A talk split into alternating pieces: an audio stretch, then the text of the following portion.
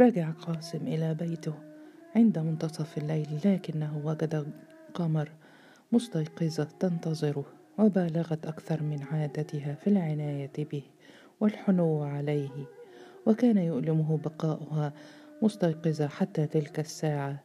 ثم تبين له ذبول في عينيها واحمرار يخلفه البكاء كما تخلف الشمس الشفق فتساءل في كآبة هل كنت تبكين؟ لم تجبه كأنما شغلت عنه بكوب اللبن الدافئ التي تعده له. فعاد يقول موت شعبان أحزننا جميعا رحمه الله. فبادرته قائلة بكيت على شعبان قبل ذلك لكنني كنت أبكي كلما تذكرت اعتداء الرجل عليك. أنت آخر رجل يستحق أن يهان التراب على رأسه ووجهه. فقال محزونا ما أخف هذا بالقياس إلى ما أصاب صاحبنا المسكين. فجلست إلى جانبه وهي تقدم له الكوب وتمتمت وكم يضايقني ما يقال عنك. فابتسم متظاهرا بالاستهانة ورفع الكوب إلى فيه فأردفت إن جلطة يؤكد لآل الجبل إنك طامع في الوقف لتستأثر به وحدك. وهكذا يقول حجاج في آل رفاعة ويشيعان عنك أنك تنتقص من جبل ورفاعة. فقال دون أن يخفي ضيقه أعرف ذلك كما أعرف أنه لولاك لما كنت حيا حتى اليوم. فربطت كتفه بحنان وإذا بها تتذكر الأيام الماضية لغير ما سبب. أيام لم تكن لأحاديثهما نهاية ولا لسعادتهما غاية. وأفراح الليالي المضيئة بعد مولد مولد إحسان. هي اليوم لا تملك منه شيئا ولا يملك هو من نفسه شيئا حتى آلام المرض التي تنتابها أحيانا تخفيها عنه. إنه لا يفكر في نفسه فكيف تشغله بنفسها؟ وهي تخجل أن تثقل عليه حتى لا تعين أعداؤه بغير قصد. ما الذي يطمئنها عليه وأيام العمر تولى كما ولت أيام الراحة سامحك الله يا حارتنا. وعاد قاسم يقول لا يغيب عني الأمل ولو في الظلام وما أكثر الأصدقاء الصادقين. وإن بدوت وحيدا تحدى أحدهم سوارس فمن كان يجرؤ على ذلك من قبل والآخرون مثله والشجاعة أخطر ما يلزم حارتنا كي لا تقضى أيام العمر تحت الأقدام. فلا تنصحيني بالسلامة. إن الذي قتل قتل وهو في طريقه إلى داري وأنت لا ترضين لزوجك بمثل المزلة ابتسمت قمر وهي تسترد الكوب فارغا وقالت إن زوجات الفتوات يزغردن عند المعارك وهي شر فكيف أرضى بأن أكون دونهما خير؟ وأدرك أن حزنها أخطر مما تبديه فربط خدها بحب وقال معزيا أنت كل شيء لي في دنياي أنت خير رفيق في الحياة. فابتسمت استدعاء للسكينة التي يجب أن تسبق النوم.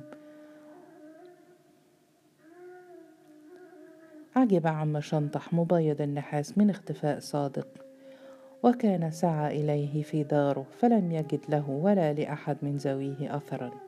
وعبد الفتاح الفسخاني كذلك لم يجد لعامله عجرم أثرا في الحارة ولم يعد أبو فصادة إلى مقلى حمدون. ولم ينذر بغيابه. وأين حمروش؟ قال حسون الفران إنه اختفى. كأن نيران الفرن التهمته. وآخرون ذهبوا بلا عودة.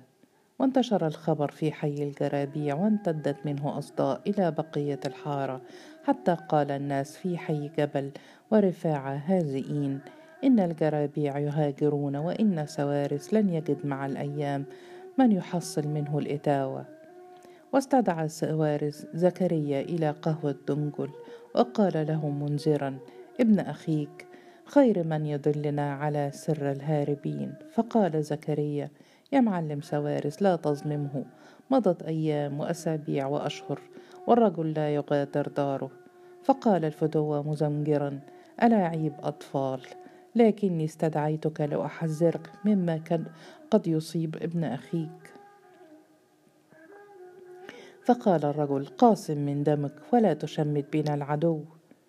فقال سوارس هو عدو نفسه وعدوي إنه يتوهم نفسه جبل هذا الزمان وهذه اللعنة هي أقرب سبيل إلى باب النصر. فقال زكريا في جزع حلمك يا معلم سوارس نحن جميعا في حمايتك. ولما رجع زكريا إلى مسكنه صادف حسن راجعا من بيت قاسم فأفرغ فيه الحنق الذي ملأه به سوارس غير أن حسن قاطعه قائلا صبرك يا أبي قمر مريضة مريضة جدا يا أبي. وعلمت الحارة بمرض قمر حتى بيت الناظر ولازمها قاسم وهو في غاية من الكآبة والحزن وكان يهز رأسه في حيرة ويقول في لحظة واحدة ترقدين بلا حول. فقالت المرأة بصوت ضعيف كنت أخفي عنك حالي رحمة بقلبك المثقل بالمتاعب. فقال في حزن شديد كان ينبغي أن أشاركك آلامك من أول الأمر. فانفرجت شفتاها الشاحبتان عن ابتسامة كالزهرة الزابلة في عود ناضب وقالت ستعود الصحة إلى سابق عهدها. بذلك دعا قلبه. لكن ما هذا الغيم يغشي العين؟ وما هذا الجفاف يسري في الوجه؟ وما تلك القدرة على إخفاء الألم؟ ذلك كله من أجلك أنت. يا إلهي احفظها برحمتك وأبقها لي وأعطف على بكاء الطفل الذي لا ينقطع. قال لها سماحك معي جعلني لا أسامح نفسي. فابتسمت مرة أخرى فيما يشبه العتاب. وجيء بأم سالم لتبخرها وأم عطية لتعد لها بعض المعاجين وإبراهيم الحلاق ليحن ليحجنها. ولكن أم إحسان استعصت فيما بدا على الشفاء. وقال لها قاسم وددت لو افتديتك من ألمك. فأجابت بصوت واه كالصمت. لا أصابك سوء.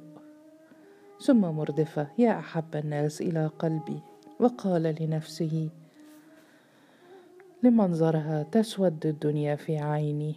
وقالت هي العاقل مثلك آخر من يعز عليه العزاء.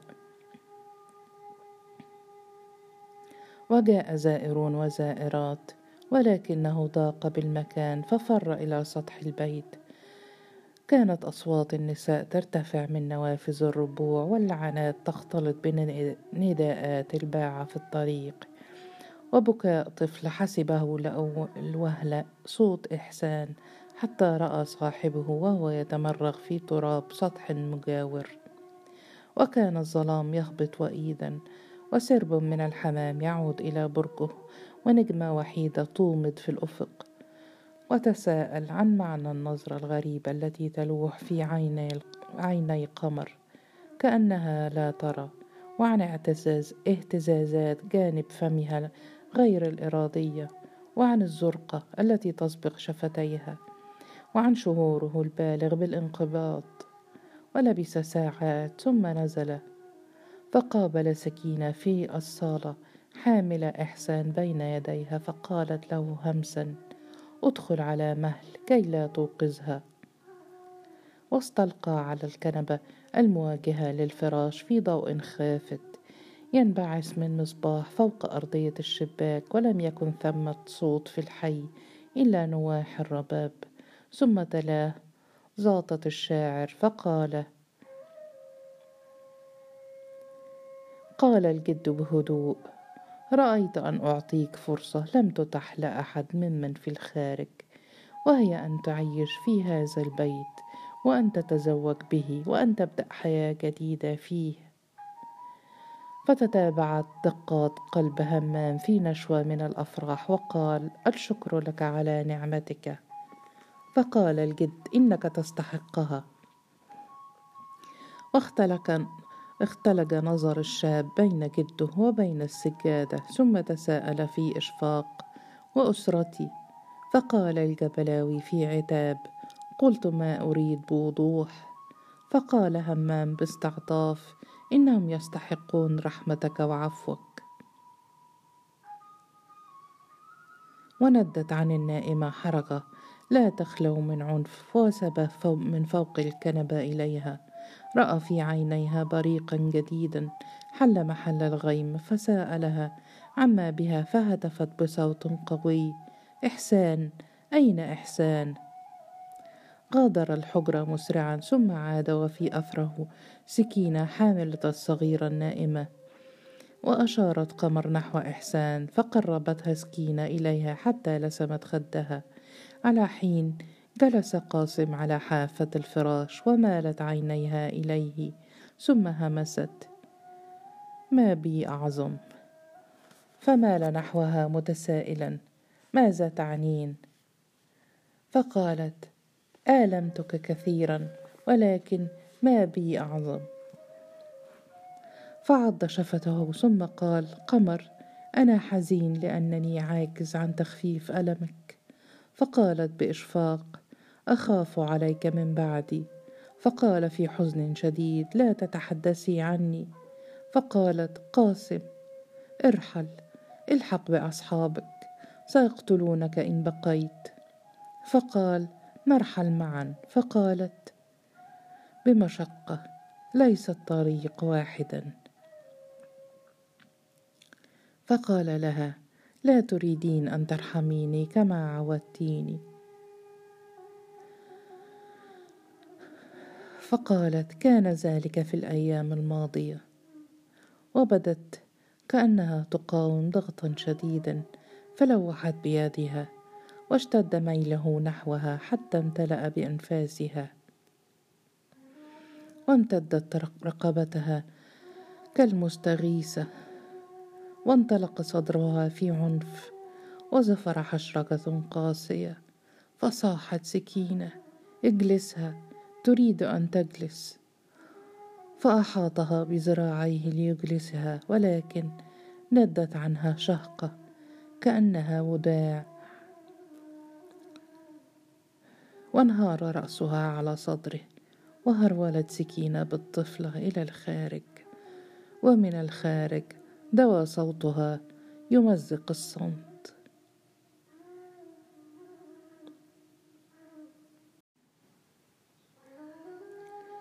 وفي الصباح ازدحم بيت قاسم والطريق أمامه بالمعزيين.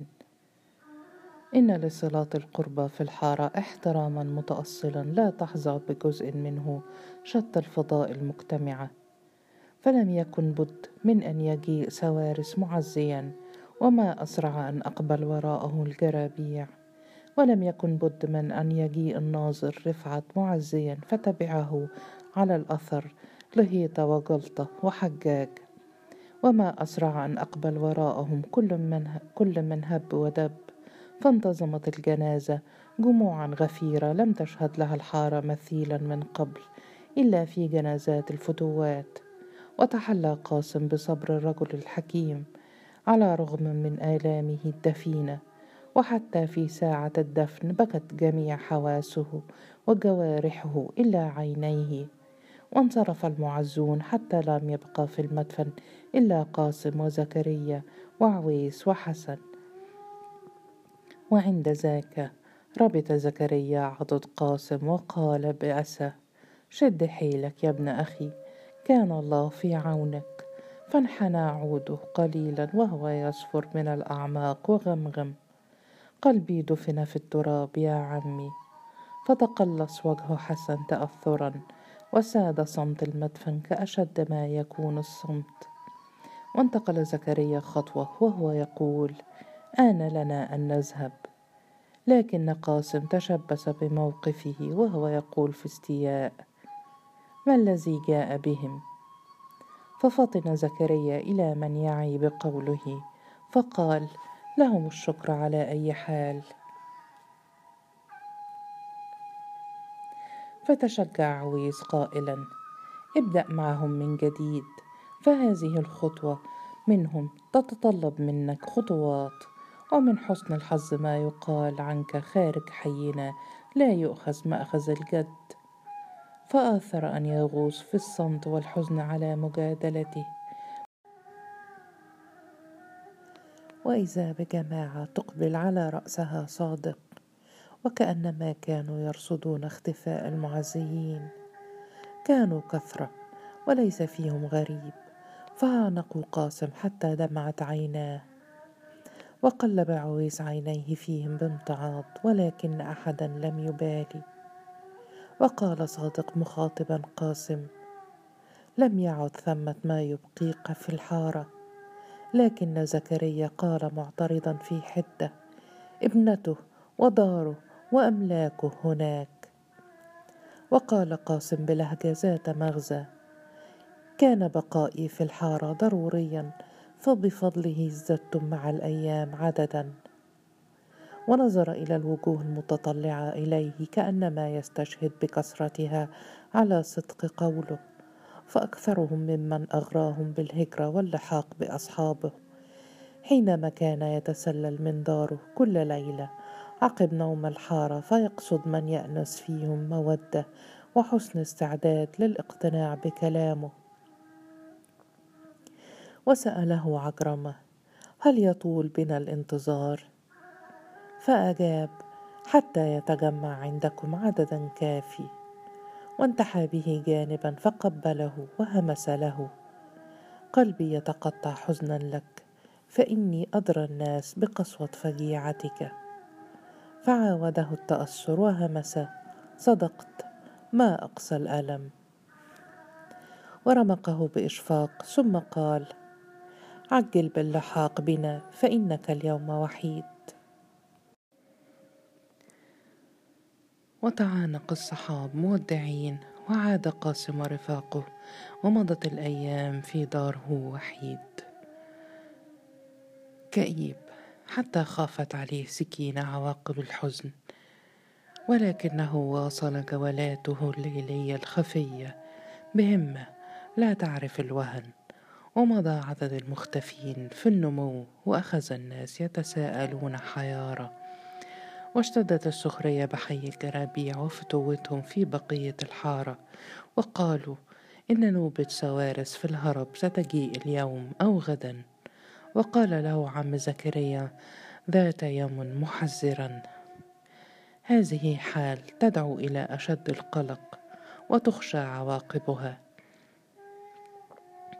ولكن لم يكن بد من الانتظار وكانت أيام مليئة بالعمل والخطر. وكانت إحسان البسمة الوحيدة في وجهها المتجهم وكانت تتعلم الوقوف معتمدة على أطراف المقاعد ثم تتطلع إليه بوجهها الصافي وتحدثه بلغة العصافير والبلابل. وكان ينعم بالنظر في وجهها بحنان ويقول لنفسه ستكون طفلة جميلة ولكن الأهم عندي أن تكون كأمها طيبة وحنونة. وسره أن تطالعه بعينيها السوداوين في وجه قمر المستدير لتظل رمزا باقيا للعلاقة المحبوبة التي مزقها الدهر. وترى هل يمتد به العمر حتى يراها عروسا؟ ويوما طرق باب الدار طارق. فذهبت سكينة تتساءل من القادم؟ فجاءها صوت يافع قائلا افتحي يا سكينة. فتحت الباب فرأت فتاة في الثانية عشر أو تزيد ملفوفة على غير المألوف في ملاءة وعلى الوجه حجاب. دهشت سكينة وسألتها عما تريد ولكنها سارعت إلى حجرة قاسم وهي تقول بلهوجة مساء الخير يا عمي. ونزعت النقاب فوجه فبدا وجه بدري قمحي. بديع القسمات يقطر خفة فقال قاسم متعجبا أهلا بك. اجلسي أهلا وسهلا. قالت وهي تجلس على حافة الكنبة أنا بدرية وأرسلني إليك أخي صادق. فقال قاسم باهتمام صادق؟ فأجابت نعم. ورنا إليها مستطلعا ثم قال ماذا دفعه إلى هذه المخاطرة؟ فقالت باهتمام زادها ملاحة لا يمكن أن يعرفني أحد في الملاءة. وأدرك أن جسمها أكبر من سنها فهز رأسه كالمطمئن فأردفت في مزيد من الاهتمام. إنه يقول لك غادر الحج الحج الحارة فورا. فإن الهيطة وجلطة وحجاج وسوارس تآمروا على قتلك الليلة. قد طبك المنزعج على حين شهقت سكينة وسألها كيف علم بذلك؟ فأجابت أخبره المعلم يحيى. فسألها ولكن كيف عرف يحيى ذلك؟ قالت أفشى سكران السر في حانة كان بها صديق للمعلم يحيى. هذا ما قاله أخي. وجعل ينظر إليها صامتا حتى قامت وأخذت تحبك الملاءة حول جسدها الغط فقام بدوره وهو يقول أشكرك يا بدرية تخفي جيدا وبلغي تحياتي إلى أخيك واذهبي بسلام. فأسدلت النقاب على وجهها وتساءلت ماذا أقول له؟ فقال خبريه بأننا سنلتقي قبل الصباح. فصافحته ثم ذهبت.